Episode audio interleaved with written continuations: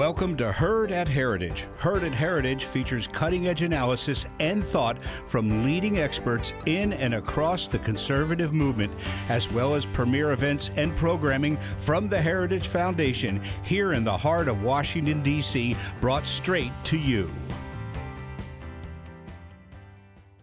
Thank you for listening to this Heritage Foundation event. Every day, the Heritage Foundation holds important events with respected and influential leaders and policy experts on today's most important issues. Our events are part of our mission to formulate and promote conservative public policies based on the principles of free enterprise, limited government, individual freedom, traditional American values, and strong national defense. We hope you enjoy the program.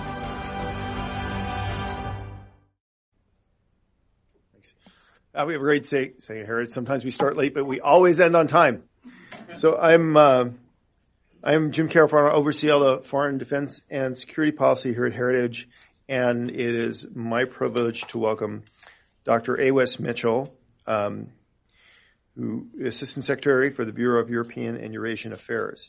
Um, he is responsible for diplomatic relations with 50 countries in Europe and Eurasia, and with NATO the EU and the OSCE. Prior, prior to joining the State Department, Dr. Mitchell spent 12 years at the Center for European Policy Analysis, a think tank dedicated to the study of Central Europe. He was a co-founder of CEPA and served as the president and chief executive officer from 2009 to 2017 and the director of research from 2006 to 2009 and played an instrumental role in CEPA's growth and becoming a leading think tank with offices in Washington, D.C and Warsaw, Poland. And I must say, one of the one of the great partner institutions that we love to work with um, here in Washington D.C. Um, he is the author of numerous articles and reports on the transatlantic relations and international security. His work his work has been translated into ten languages and appeared in major newspapers, including the Washington Post and the National Interest.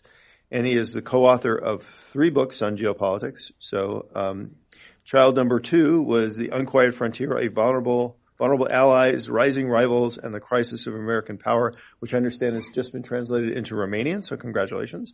And his third book, which was just recently published on the grand strategy of the Habsburg Empire. He holds a PhD in political science um, from the Freie University in Berlin, an MA in European Studies from Georgetown University, so he's a Hoya, so that pretty much says it all right there. Um, and uh, uh, and a BA in history from Texas Tech University. So he's a Hoya and a Texan.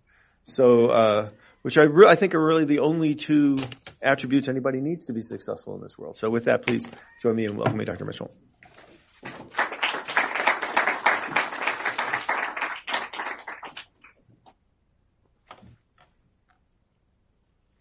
Good morning, everyone. It's really great to see a lot of friends in the audience, and I appreciate you all being here today. I'd like to thank Heritage Foundation for inviting me to speak. Uh, I have followed Heritage's research for many years and appreciate the work that you do, uh, bringing original ideas to the policy debate here in Washington. I especially want to acknowledge uh, James Carafano and Luke Coffey, uh, Nile Gardiner, uh, rest of the team here dealing with Europe and Russia. Uh, keep up the good work. A hundred years ago this month, American soldiers were fresh off the boat in France uh, beginning to engage in their first battles of World War I. Uh, they had just won their first victory at the French village of Cantigny and were in the opening phases of the Battle of uh, Belleau Wood, where U.S. Marines stopped a German offensive and saved Paris. In the decades that followed, America would fight again to save Europe. Uh, three world wars, two hot and one cold, uh, we helped uh, rally the Democratic West to prevent brutal opponents from dominating Europe and the western rimlands of Eurasia. After World War II, our grandparents' generation uh, laid the foundation for future Western security and prosperity uh, through Atlantic cooperation. Unlike in 1919, uh, in 1945 we did not leave Europe. We created permanent bases for U.S. troops. We formed the Marshall Plan we created NATO and supported the establishment of the European Union. The end of communism in 1989 brought vindication of everything we had fought for in the 20th century. Representative democracy, free markets, rule of law, the Western way of life. In short, the cause of freedom. Next year we will mark three decades since the fall of the Berlin Wall. It will be a time to celebrate and remind ourselves and our allies what we were striving for and how far we have come.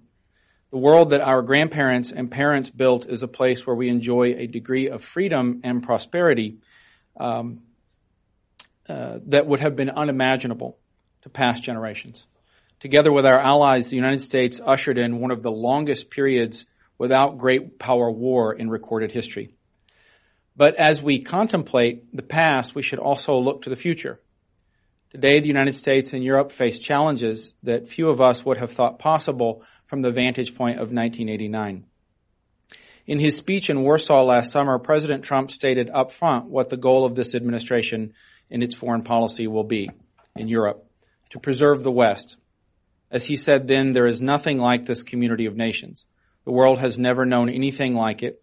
We must have the desire and courage to preserve it in the face of those who would subvert and destroy it.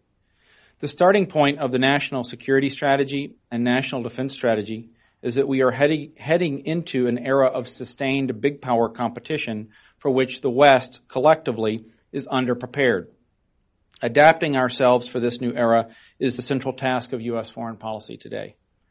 That task begins at home by making America more prosperous and secure.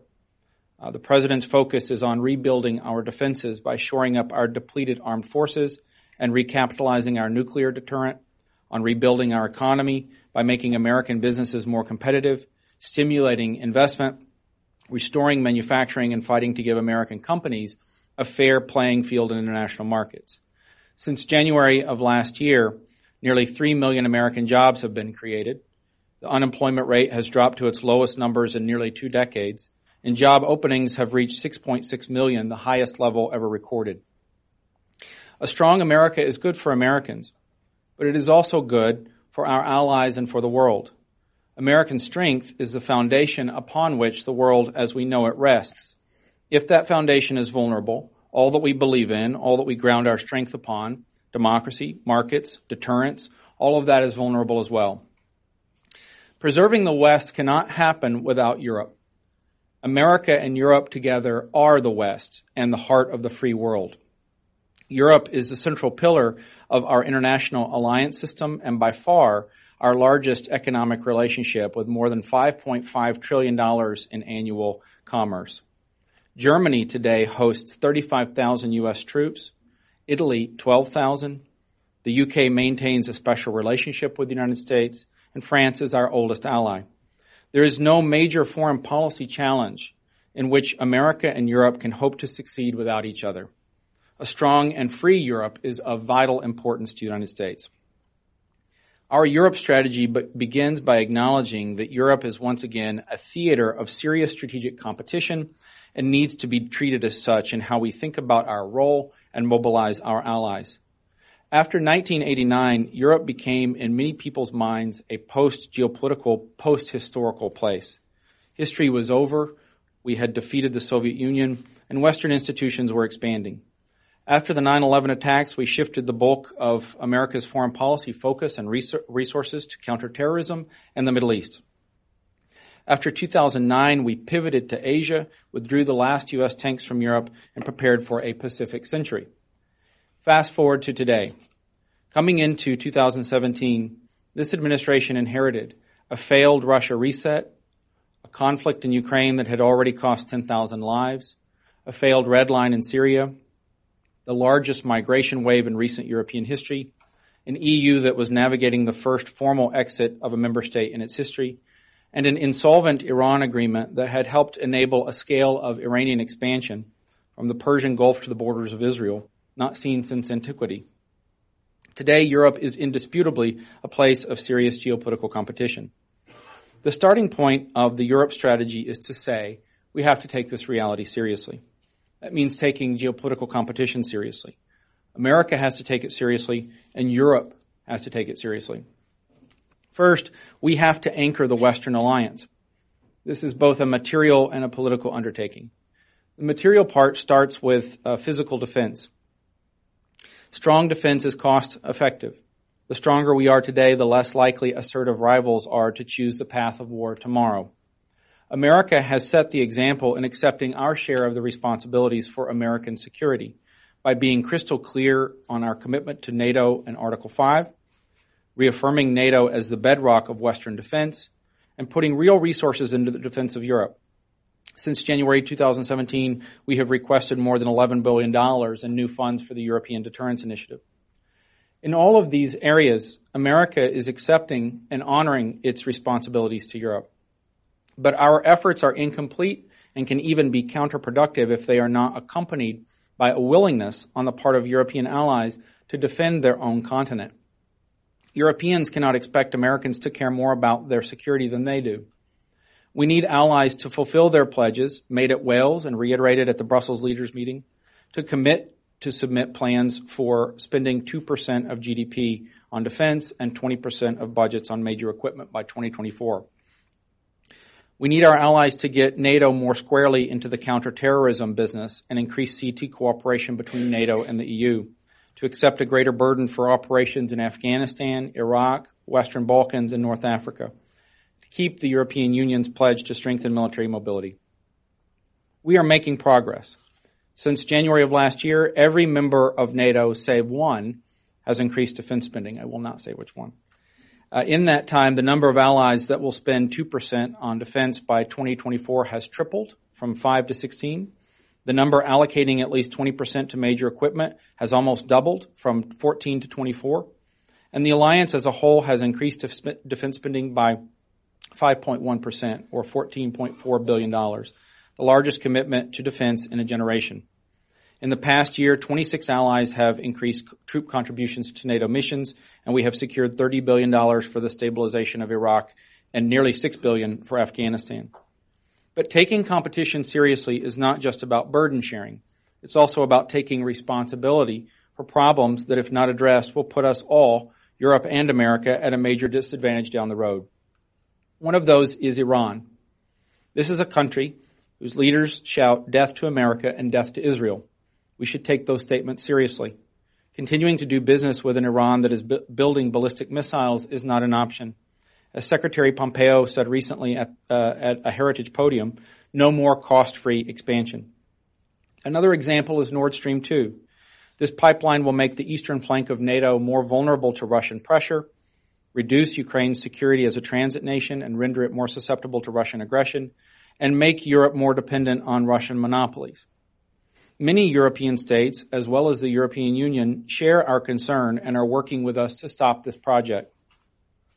Taking strong U.S. positions on issues like Iran and Nord Stream 2 causes disagreements with some of our allies. But the long-term costs of neglecting these things outweigh whatever short-term benefits we get from the appearance of political unity today. In taking strong positions, we are not targeting our allies. We are countering those like Russia, Iran, and China that are putting our collective security at risk. We urge our allies to take these and other threats to Western security more seriously than they have in the past. And we are ready to work together to find a common way forward. Preserving the Western alliance is not just a material undertaking. As Churchill said, arms, instrumentalities are not sufficient. We must add to them the power of ideas. That begins with being clear about who we are. We are not being threatened as individual polities, but as a political civilization. The West. What is the West? It's a realm of, or, a realm of ordered liberty, guarded by strong states, bound together in leagues and alliances.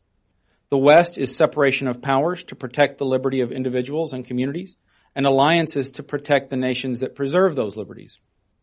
Those are liberties we hold dear. Nowhere are they more clearly spelled out than in the Washington Treaty, the founding document of NATO, which states in its preamble, the parties of the treaty are determined to safeguard the freedom, common heritage, and civilization of their peoples founded on the principles of democracy, individual liberty, and rule of law. The United States stands for the cause of freedom. It's who we are. America was founded on a constitutional creed that advances liberty, not only for its intrinsic merit, but as something that is intimately tied up in our security as a nation. Today, that cause is being threatened in a way we never could have foreseen after the end of communism in 1989. Russia and China represent a coherent model, political stability founded on authoritarianism and brute force, harnessed to certain aspects of market competition, that threatens the basic principles of our functioning. In different ways, Russia and China want to break the West. Moscow wants to splinter and shatter it, Beijing to supplant it. To counter that, we have to be clear that we stand for strong democracy as the foundation of our security and prosperity. We must view the West as a community of democratic nations united by history, culture, and shared sacrifice. Some of its members are old democracies, some are not. Some are members of the EU or NATO, some are not. Some are weak, some are strong, some are geographically insulated, some are exposed. Ukraine and Georgia are part of the West, both by virtue of history and the choices of their people. Britain will still be very much at the heart of the West after Brexit. The point is that there has to be a concept that binds us that is not just an institution. Institutions are means and not an end. It is this broader sense of community that has to be mobilized and strengthened for the era of geopolitical competition. One place where strategic competition is intensifying dramatically is Europe's eastern frontier. The space from the Caucasus through the Balkans and up uh, through the Danubian basin is a region of renewed geopolitical focus for Russia and a new playground for China. Our priority has been, first and foremost, to check Russian aggression. In, re- in recent years, Moscow has forcefully redrawn borders in Eastern Europe. It has intimidated and attacked neighbors, launched disinformation and cyber campaigns against the West, and engaged in military buildups on its western frontiers. As Secretary Pompeo said recently, Russia's aggressive behavior was enabled by years of soft policy toward that aggression. That is now over. We seek better relations with Moscow, but will not pay for these by sacrificing our principles or our friends. We are clear-eyed, about the challenges we face and will raise the costs of Russian aggression until President Putin chooses a different path. Since January 2017, we have brought sanctions against 205 Russian individuals and entities. In support of our close ally, the UK, we rallied allies to conduct the largest expulsion of Russian diplomats and intelligence officers since the Cold War. Together with U.S. European Command, the State Department is leading the U.S. government in systematically strengthening our tools to counter Russian cyber threats, active measures, and disinformation. Second, in parallel, we are building up the means of self-defense for those states most directly threatened by Russia militarily, Ukraine and Georgia. We have lifted the previous administration's restrictions on lethal aid and helped those states acquire much needed defensive weapons. We have also worked to keep Ukraine on the path of reform, including most recently by working to ensure an anti-corruption court that meets IMF standards. And we are working to strengthen U.S. political, military, and economic engagement with Georgia. Third, we are working with allies to build better long-term bulwarks to Chinese and Russian influence. Across the eastern frontier, that means strengthening frontline states' political systems, diversifying their energy grids, improving the resilience and readiness of their militaries, and encouraging their efforts at regional coordination. In North Central Europe, we are working with Poland and the Baltic states to build a stronger military deterrent. In Central Europe, we are strengthening efforts to combat corruption, counter Russian disinformation, and ensure a vibrant civil society. In the Balkans, we are increasing aid against Russian influence and coordinating closely with the EU to bring greater stability. As I speak, our team is working in the field with the EU and key European partners on Serbia Kosovo, Bosnia and Herzegovina, and the Greece Macedonia name issue. In the Balkans, as elsewhere in the world, the scale and depth of U.S. European cooperation demonstrates the ways in which the transatlantic relationship helps us, uh, helps us address very real common problems. Throughout this whole region, from the Baltic to the Black Sea, we are making steady headway in supporting diversified energy infrastructure through projects like Krk Island and the Brua pipeline to ensure our friends have options other than Russian gas. And fourth, we are working to engage with vulnerable states on the eastern frontier of NATO and the EU that face growing pressure from Russia and enticements from China. As outlined in the national security strategy, our main task here is to compete for positive influence. Unlike in the past, countries on the frontier have options there's Russian pressure, but also Chinese money.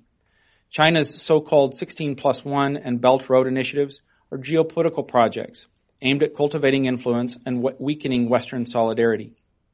We have to strengthen our ties with and pro- provide viable alternatives to vulnerable states to keep them moored in the West or expect to lose them.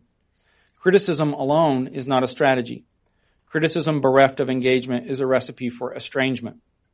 Engagement is not just diplomatic, it also, it is also about winning hearts and minds of publics for whom the memory of 1989 and NATO enlargement is increasingly distant. Engagement does not mean indifference to our own principles of liberty. We will always be clear about what we stand for and the values we share, while using the tools of diplomacy to close the gaps within the West that Russia and China so eagerly exploit. Finally, we have to stabilize Europe's southern frontier, the Mediterranean basin and its littorals. We have been slower, uh, I think, to view the South through a strategic lens, in part because uh, the problems in Europe's east are more easily recognizable to us as being strategic in nature, being mainly military and familiar as a Cold War problem set and in part because the main challenges in the South are things we associate mainly with domestic politics. Counterterrorism for Europe has until recently largely been seen as a policing matter, and irregular migration has been a primarily political and hu- humanitarian concern. But as it, recent events have shown, uh, developments to Europe's south can also dramatically affect the strategic stability of Europe. The magnitude of recent migration flows sent ripples of political instability into the very heart of Europe. Brexit, German elections, the bottleneck of migrants and foreign terrorist fighters in the Balkans, the growth of populism, none of these can be fully understood without taking into account the migration crisis. The CT challenge is not simply a policing problem. ISIS and its successor groups have a kind of strategic lift capa- uh, capacity. They can hit large cities, including in the United States, uh, the U.S. homeland from European airports. The spread of Iranian influence from the Levant and Mediterranean to the Persian Gulf will profoundly shape Western security over the next several years, and Europe is likely to feel its effects more directly before the United States does.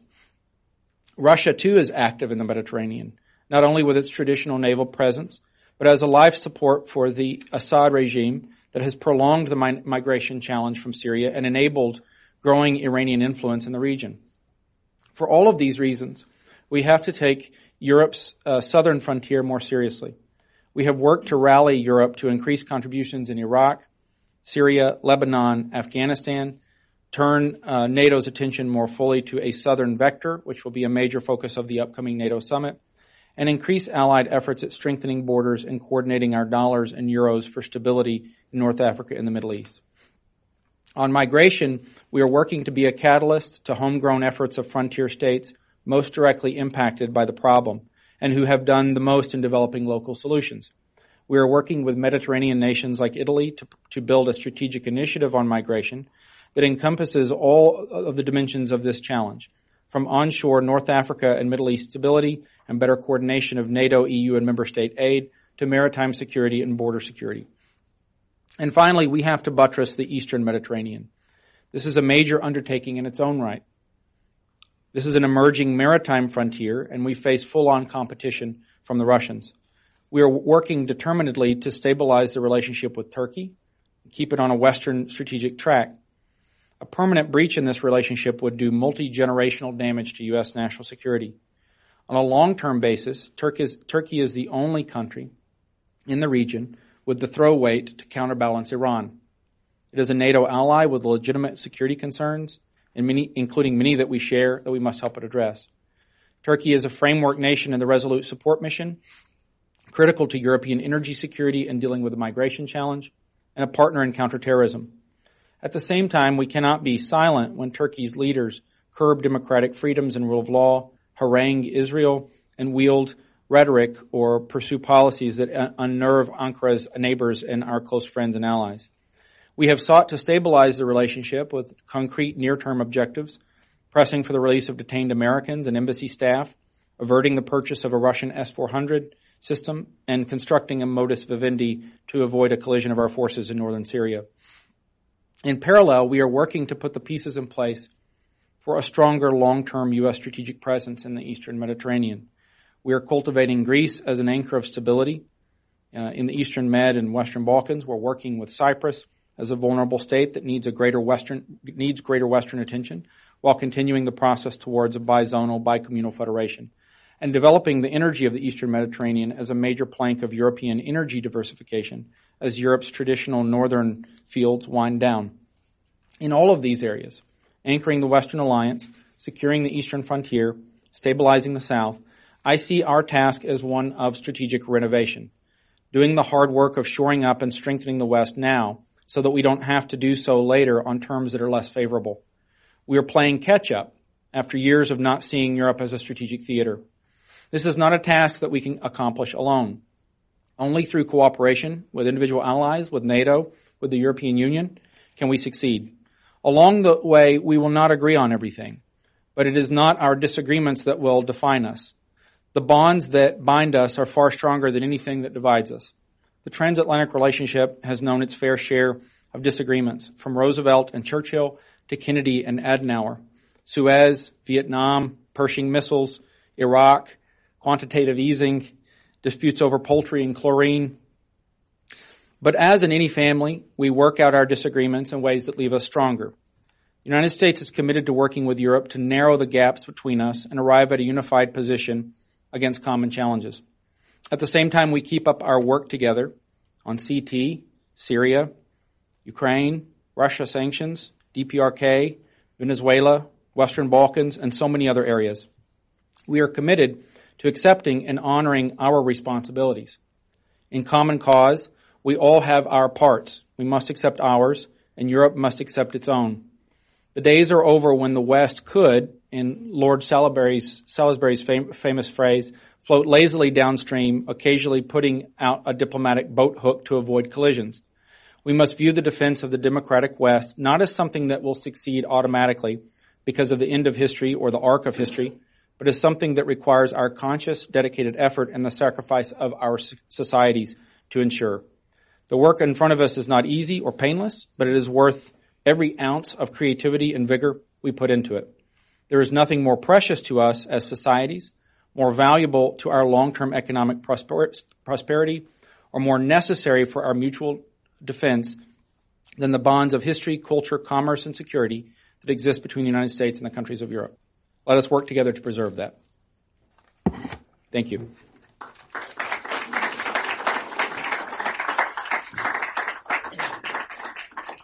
So I, under, I, understand we have a time for a few questions, and so I've, I've collected up some for you. And um, so I have to confess, the, the first one is is um, a bit parochial. So for many years, Heritage has worked on the visa waiver program. That's that's the program that allows um, reciprocity between the United States and, dozens of other countries for visa-free travel for um, personnel and, business. And we did a, some reforms uh, in the mid 2000s. We brought in a number of countries, including um, former Warsaw Pact members, many of which are now firm members of NATO. And and then there were some changes to the law that kind of put brought that process uh, to a stop. And so left out of those are some some key American partners, in, including countries like uh, Poland, uh, Croatia, and Romania. And and I know, to be fair, that VWP is that, that that's an interagency pro- process, but it's led by the Department of Homeland Security, which has which has lead on that. But it is. Um, a significant uh, public policy, I mean, a public diplomacy issue. Um, it, it, uh, it, it's really not a question of security since countries that join the visa waiver program actually provide security guarantees that are actually superior to countries where you have to go get a visa. So it's actually a net security benefit to the United States. So, um, and I know this is an issue that's been talked about. President Obama talked about bringing Poland the visa waiver program. So I, would be interested if you could share kind of what the state of play is and and where where the, the new State Department comes down in the expanding participation in visa waiver. Well, thanks for uh, asking that question. Um, I appreciate the work that Heritage has done on highlighting the importance of the visa waiver program, but also engaging uh, a lot of really critical allies that have been standing in, in line for a while to get into that program. I've worked with some of those countries in the past, and I know how central of an issue this is, particularly on, on Capitol Hill. I will just say visa waiver program is a very powerful tool. Um, 38 countries are part of this program. Uh, you know, being an effective tool requires us to balance ease of travel uh, with the necessity of security. Um, the the requirements for this program are static; they are legislated. Uh, I can tell you that we work very closely with allies, including some of the countries that you've mentioned, uh, at a very very technical level on an ongoing basis uh, to get them where they need to be and to get them over the threshold. Um, I can tell you that that's a commitment. It's something that we take seriously, both regard with regard to the security aspects of visa waiver program and with regard to um, engaging diplomatically with allies in that process. We continue at it. Uh, I think we've made some progress in recent days, uh, and it'll continue to be a priority.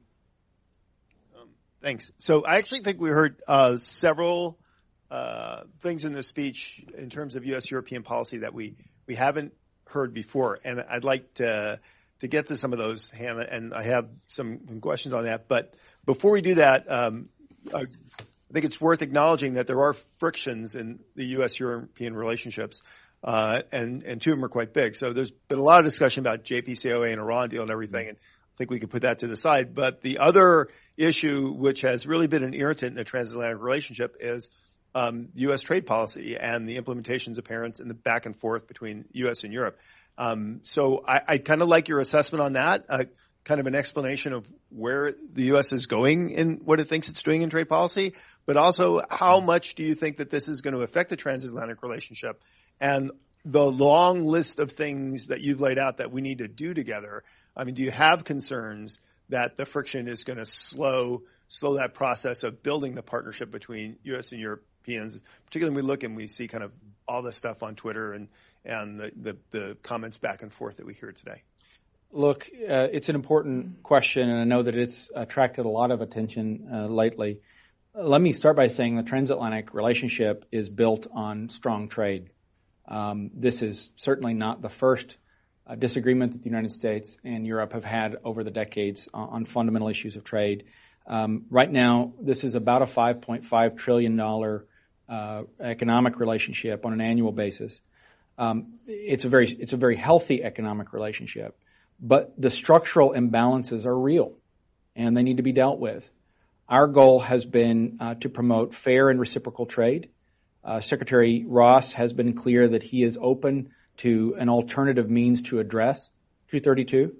Um, we are committed to finding a common way forward to address what really is uh, the real problem, and that is overcapacity um, uh, that's uh, caused by the People's Republic of China. That's a shared uh, challenge both for the United States and for Europe.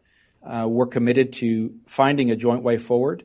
Uh, and I think in the meantime, the key is while we're working through this, uh, to not let the issue of tariffs define the relationship. It's an important issue. As I said, I think the structural balances need to be addressed. Um, we're committed to finding a common place, and I think we will get there. Thanks. So if I could just follow up on that for um, just a second, because this is, to be fair, it's a it's a difficult debate to follow. So if you ask, you know, who has more tariffs, is it us or them, right? So, you know, the administration would say, well, actually, if you look at tariff rates, the European rates are slightly higher, and the Europeans say, well, yeah, but some American tariffs are so high that there's no trade there, and so if you look at the weighted tariff rates, it looks slightly different.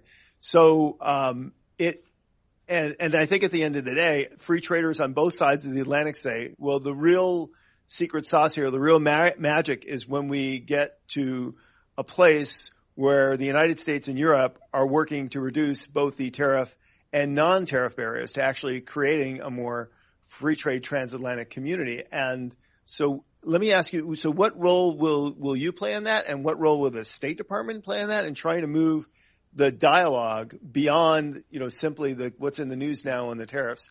Um, you know, beyond, you know, that uh, uh, uh, TTIP is is gone, and and so what what's next? I mean, how are, how is the State Department going to move? Help move this this discussion, this transition. Well, I think it, it, obviously this is primarily a USTR and commerce uh, competency. Uh, on 232, um, we have had uh, for a very long time uh, di- dialogue now uh, with our European allies about the problem of overcapacity. Uh, and that's, this is overwhelmingly a problem that originates in China. Um, I think this is a problem that has gotten steadily worse with time. It's one that affects both Europe and the United States.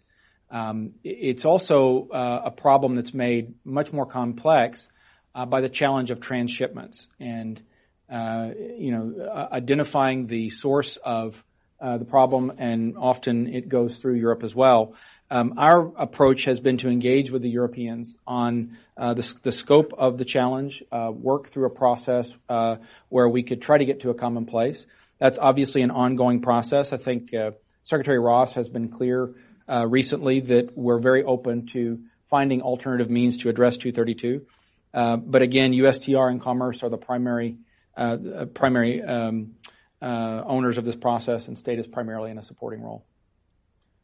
Uh, so uh, among the list of questions were, you know, on some of the things that we, I don't think we've heard before when we've when we've heard the discussion of of what this administration's policies are going to be towards Europe. So we saw a lot really in the first year of the administration, um, really on on reassuring NATO commitment to Article Five, um, support for the NATO reassurance programs, um, really an expansion of U.S. Uh, exercises in the theater, a reaffirmation of of what you mentioned of of uh, bucking Russian aggression, um, renewed commitments and support to Georgia and uh, Ukraine. But uh, today, I think we heard some things that were new. Um, this broader conceptualization of the preservation of the West and what we mean by the West. You know, what are the what is a group of community of nations um, that we're including? This uh, the focus on really of the NATO frontier and uh, in particular, kind of a discussion of two areas of focus and attention and energy from the, the State Department administration that we haven't heard about before. I mean, there's been a lot of discussion and focus in the last few years on the northern flank, you know, particularly on, on, uh, the Baltic nations and Lithuania, Latvia and Estonia, our work with the, the Nordic partners and, and in that part of the NATO front. Um, there's always been a lot of discussion about obviously the role of of Poland and Czech Republic and Hungary and kind of the center. But what you kind of highlighted today is uh, really something we haven't really heard much of, which is this this notion of looking at the southern flank, in particular, um, emphasis on uh, the Balkans and uh, the Western Balkans in cooperation with uh, um, U.S. American cooperation with the European Union um, and the Mediterranean, and then of course, uh, you know, they, are including the Black Sea and Obviously, pivotal to any of those discussions is the role of Turkey, whose geopolitics kind of put it in the center of all those issues, and this kind of uh, the tensions that have evolved between Turkey and Europe, Turkey and the U.S., uh, and so I, I, was wondering if maybe you could just speak for a few more minutes and unpack this notion of mm-hmm. stabilizing this relationship to Turkey um, really discussing why it's important, why the administration really, really feels it's the right option, and and some of the specific steps that uh, the U.S. plans on on taking. Let me start with the first part of your question on sort of the strategic focus of the administration. The conceptual framework uh, has been in place for some time, and I would uh, refer all of you not only to the president's Warsaw speech, but to the national security strategy and the national defense strategy. If you haven't read those two documents and you have the time, I would encourage you to do so. The national security strategy in particular is not like the national security strategies of pretty much any administration since the end of the Cold War, which have been uh, mainly public communicating tools. It's a, a very well developed, comprehensive s- security framework, uh, strategic framework. Uh, similarly, the national defense uh, strategy, and both of these were uh, developed in conjunction with one another. Our Europe strategy uh, is linked to and grew out of the national security strategy framework. Uh, also, uh, speeches and comments by Secretary Pompeo, Secretary Mattis, others in the administration. But I do think um, we can do a better job, certainly at my level, of uh, getting out and engaging on the fundamental question of what is the overarching approach and what is the, the strategic approach. Uh, there's a lot of work that we do on a daily basis with individ- individual European countries. Certainly at the uh, level of NATO, Secretary Pompeo was just at the ministerial. We're preparing for the summit and with the European Union that just as in any administration doesn't get a lot of attention because there are other things that crowd out um, the bandwidth. Uh, but that's very much the focus. And uh, on the question of Turkey uh, specifically, uh, this is uh, obviously a complicated relationship for the United States. Uh, this is a 50-year-old NATO ally. Turkey is a crucial partner for the United States in the defeat ISIS campaign, counterterrorism, um, our base at Incirlik, uh, in, intel sharing, um, the Geneva process. And uh, for that reason, Uh, we have a very well developed uh, security, uh, political, and military relationship. Turkey has legitimate security concerns. Um, we share some of those concerns. And our approach has been to work together with our Turkish allies to address those concerns. Uh, that was a big part of the focus with Foreign Minister Çavuşoğlu's meeting yesterday with Secretary Pompeo. Uh, in parallel, uh, we continue to work to address some of the concerns that we have. And at the top of the list is uh, the uh, detention and conviction of American uh, citizens in Turkey. Pastor Brunson, um, NASA scientist Serkan Golge, um, several of our locally employed staff who have been unjustly detained, and we can't be quiet about those issues. They're, they're all things that um, have gotten worse in the period since the attempted coup and the uh, state of emergency. Uh, and uh, while we're working on those, there's a there's also the matter of S400. Um, and if Turkey moves forward with the purchase of S400, we've been very clear um, as under the auspices of, of the CAATSA legislation what the U.S. response will be. So it's a, a, balancing act. We have to balance the need to engage with Turkey as a critical ally, uh, with the need to address our concerns about American citizens, but human rights and democracy more broadly. But in all of that, I think the goal has to be on keeping Turkey pointed towards a Western future, both politically and strategically. And all you have to do is look at a map to see why why that is so crucial uh, from a geostrategic uh, standpoint, but also from the standpoint of Turkey's people uh, the people of Turkey. Um, so th- those are two very important aspects of the relationship that we continue to balance. Um, thanks. So there's a, a couple of more specific issues on the U.S.-Turkish relationship. If, if we could just mm-hmm. delve into those, and one is I don't know if you want to, if you can comment on more, but among, uh, among the sensitive uh, bilateral security issues, one was the S-400. You addressed that. Thanks. Um, the other one is is people raising concern about the sale of the uh, US F-35. So is the is there a, policy on that, or or are there any changes in that policy? So um, we have been clear to the Turkish uh, officials in all of our engagements with them that if they decide to move forward with an S400 purchase, there will be consequences. One of those consequences is spelled out pretty clearly in Section 231 of the CAATSA legislation, and I don't need to elaborate on that. Our position continues to be we will abide by the law. Um, the matter of F-35 Turkey is a member in good standing of the coalition of countries who are involved in the F-35 project. Um, Congress has taken up that matter right now.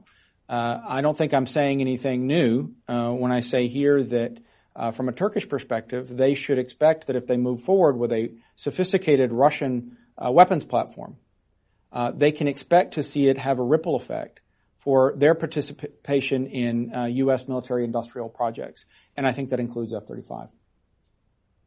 Uh, the other issue that, that you raised that I was going to ask you to unpack just a bit more was, you know, something that you have not heard uh, U.S. diplomats a word very often is Cyprus. Um, so you did mention that part of the U.S. strategy is not only stabilizing the relationship with uh, Turkey, but also uh, strengthening the bilateral relationship with Greece, which um, is as important, if, if for no other reasons, the naming issues in Macedonia, which are important because that is a key issue in the potential for Macedonia's ascension to NATO, which is becomes a key issue in terms of those of us who are interested in further NATO expansion. And for Georgia, that that the, that NATO makes a clear demonstration that the door is still open and and and that there is a, a path forward uh, for Georgia. So when anytime you talk about building stronger relations with Turkey and Greece and you say Cyprus all in the same sentence, people get a little nervous. So I, I was wondering if you could unpack for why, why the United States is thinking about uh, getting more engaged in Cyprus, how it plans to manage that relationship between Greece and Turkey, and and how you this will be or could be constructive in terms of building that stronger southern flank, which you say is so so critical for the um, for rounding out the defense of the NATO frontier? So thanks for the question. Um, I see the Eastern Mediterranean as a, an a southern extension of a lot of the problems that we're dealing with across the entire eastern frontier of Europe. Um, there's Russian military pressure, subversion, um, money. There's Chinese presence increasingly in this region. There's a lot at stake for European energy security. Um, one aspect of this is building on pre-existing foundation of very strong CT cooperation with Cyprus. Um, with Greece, we have uh, at the tail end of the previous administration, we already had the start of a closer U.S.-Greece uh, relationship that we've now built on. Um, I think what we have to do on Cyprus specifically, uh, and I was just there recently uh, meeting with leaders on both sides of the island, uh, is remain engaged in the process towards a bizonal, bicommunal federation. That remains that remains a priority. We're very actively in, in, involved there, and, and I will be going back there this fall. But in parallel, I do think we have to take the region and developments in that region more seriously as a strategic area in the same way that we have to be more serious about that um, undertaking across the eastern frontier. Um, we've been clear in our messaging with Turkish officials that harassment of drilling vessels in the Cyprus EEZ is not something uh, that we can uh, that we will uh, uh allow to go unnoticed or uh, not speak up about. Um, we've also uh, worked at building on the strong uh, political relationship with Cyprus, particularly in CT and security realms. There's a lot that we're doing, for example, on Russian disinformation. Um, the challenge of uh, Russian money on Cyprus is a very well-known issue. So it's a, it's an area that needs to be cultivated, uh, and we've made a lot of progress lately in doing that.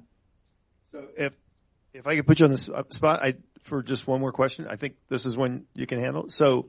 Um, so among the issues that you mentioned of kind of new focus for U.S. energy is the the Western Balkans, and uh, I and and I I I think I see where you're going. Where kind of these piece parts fitting together. So.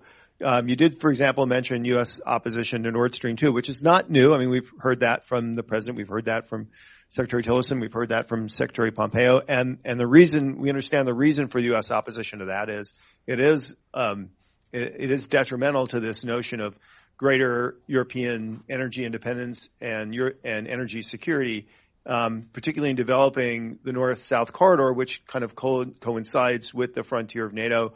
We've heard the president and the secretary before talk about the Three Seas initiative and energy and uh, uh, infrastructure investments, which which again are not just reinforcing the economic growth and activity in in the frontier and energy independence, but again, they align with the security frontier of NATO. And all that stuff dangles at the end there in Southern Europe. And one of the key pieces of that is the Western Balkans. And it is the part of the frontier that's received the least amount of attention in recent years. It is the part of the frontier that people demonstrate the most concerns about, that uh, concerns over Russian uh, destabilizing potential activities we get the most concerns about. So it is kind of heartening to hear the United States and European Union working together, focusing on stability in the Western Balkans. So as a last question, maybe you could just unpack for us a little bit about what the U.S. thinking is are kind of the next steps mm-hmm. in, in bringing not just stability from a security standpoint, but economic development, uh, better governance, civil society to that part of Europe. Sure. So first, let me say a word about Nord Stream 2. Since you mentioned it, I can't resist the opportunity to make a comment there. Um, I think the United States is aligned with the European Union and many, if not most, of its member states in opposition to this project. That it's a longstanding U.S. policy. It predates this administration. Um, it, it's also, uh, I, I think, important to be clear. This is not a project that increases European or Western security or energy security. Um, over the years, we have spent a lot of political effort and a lot of tax- taxpayer dollars promoting European energy diversification.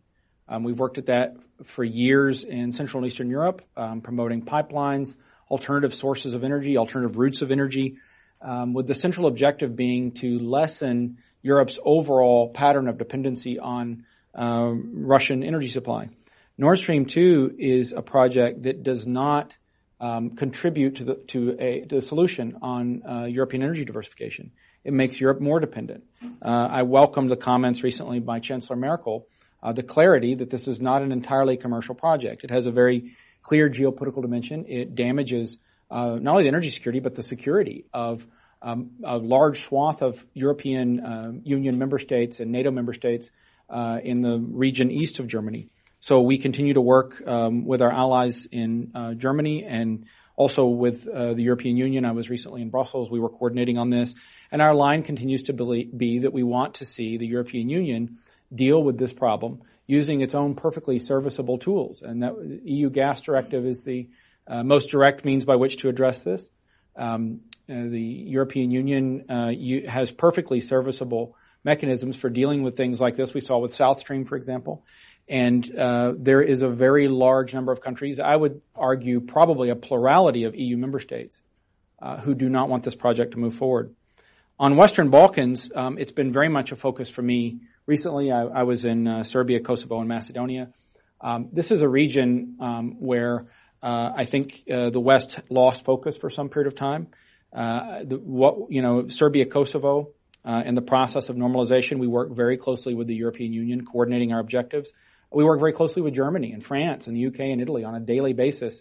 At my level, at the level below me, level above me, this is a frequent topic of conversation. We recently um, took a common stance uh, not only on Serbia, Kosovo, but uh, we're also working on Bosnia Herzegovina, the name issue with Macedonia and Greece.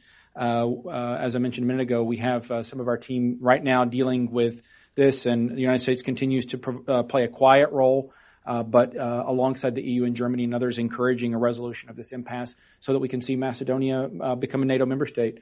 All of these are, are, areas that on a day-to-day basis we spend a lot of uh, uh, Uh, energy and time working on. Uh, we uh, devote a lot of resources to the problems of the Western Balkans. Uh, and I think some of the approaches that we're taking now, these are age-old problems. I don't expect to see any of them completely solved in the near term, but I think we're making important progress. So are you a betting guy on the naming of the Macedonia issue resolution? Do we do we get a percentage, 60, 40? I am absolutely 80, not 80, going to answer 90. that question. well, I, I would like to thank you for not only in coming and speaking today and laying out the administration's policy for America's next steps in Europe, but really for taking a grilling and answering what I think are really kind of the tough questions that are on most people's minds. So if you all please uh, join with me in thanking the Secretary for his comments.